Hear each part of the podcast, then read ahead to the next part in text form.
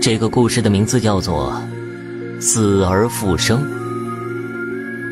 小时候，常常听姥姥和母亲说起大姨死而复生的事儿，所以那个时候我就相信有死后的世界，相信人的生命不会就在此生结束。姥姥家住在吉林省的柳河县，大姨十七岁的时候就嫁到了邻近的靖宇县龙泉镇。一九五八年，也就是大姨二十八岁那年，刚过端午节，有一天快中午的时候，姥姥突然接到电报，说大姨早上死了。姥姥一听，悲痛不已，立刻动身赶往大姨家。当时交通不便，姥姥只能朝最近的山路赶过去。但紧赶慢赶，到大姨家时已经天黑了，距大姨死也有十多个小时了。棺材都做好了，姥姥抱着大姨痛哭了一场后，想最后再看看大姨一眼，就掀开了那张蒙脸的纸，一看大姨的脸很脏，就对大姨说：“你活着爱干净，死了不能让你做埋汰鬼。”于是就端来水盆给大姨洗脸。洗第一把的时候没反应，洗第二把的时候。发现大姨一个机灵，姥姥虽然害怕，但以为是晚上没看清，就接着给她洗第三把脸。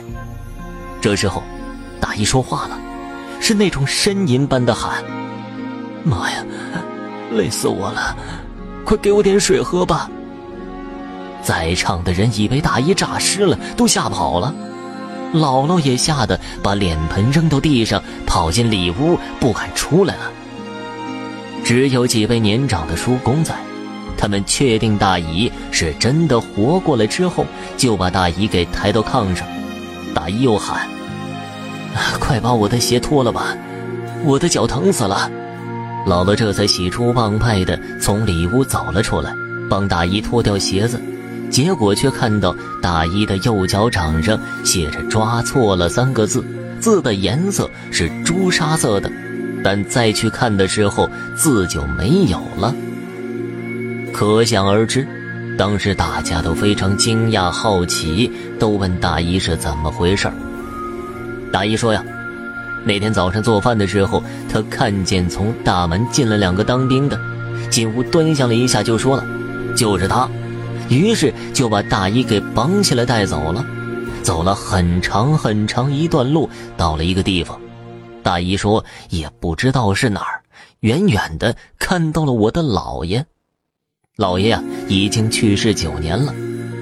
姥爷跑过来问大姨：‘你怎么到这儿来了？’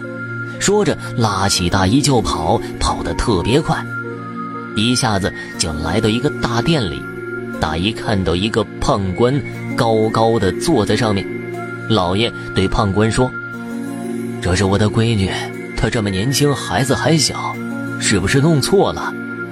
判官拿出很厚的一个大本子，应该是生死簿，查阅了一下，嗯，真错了，快点送回去，越快越好。于是老爷拉起大姨就往回赶。一路上，大姨渴了饿了，老爷都不理他，只管赶路。大姨说。他当时可生老爷的气了，心想啊，爹呀，我们多少年好不容易见面了，你这么狠心，连口水都不给我喝呀！大姨走慢了，老爷还用脚踢他。终于到家了，一回头，老爷不见了，又变成那两个当兵的了，凶神恶煞的说：“快点回家，要不然就打你！”大姨吓得一哆嗦，刚好是姥姥给大姨洗脸的时候。大姨就这么活了过来。巧的是啊，大姨活过来不到半个小时，就听说同村的一个女人刚刚死了。更巧的是啊，她和大姨是同年同月同日生，而且他们的孩子也是同年同月同日生。不同的是，大姨生的是男孩，那个女人生的是女孩。想到大姨脚掌下的三个字。大家都坚信不疑，确定是阎罗王抓错了人了。大姨活过来之后，整整恢复了三个月才能下床做家务，三个月里，大姨全身不停的脱皮屑。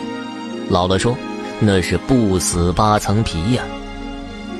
大姨死而复生的事儿，在当时特别轰动，现在也有很多人能够证明这件事儿，因为大一一直活到二零一一年八十一岁的时候才去世的，而且我的母亲还健在。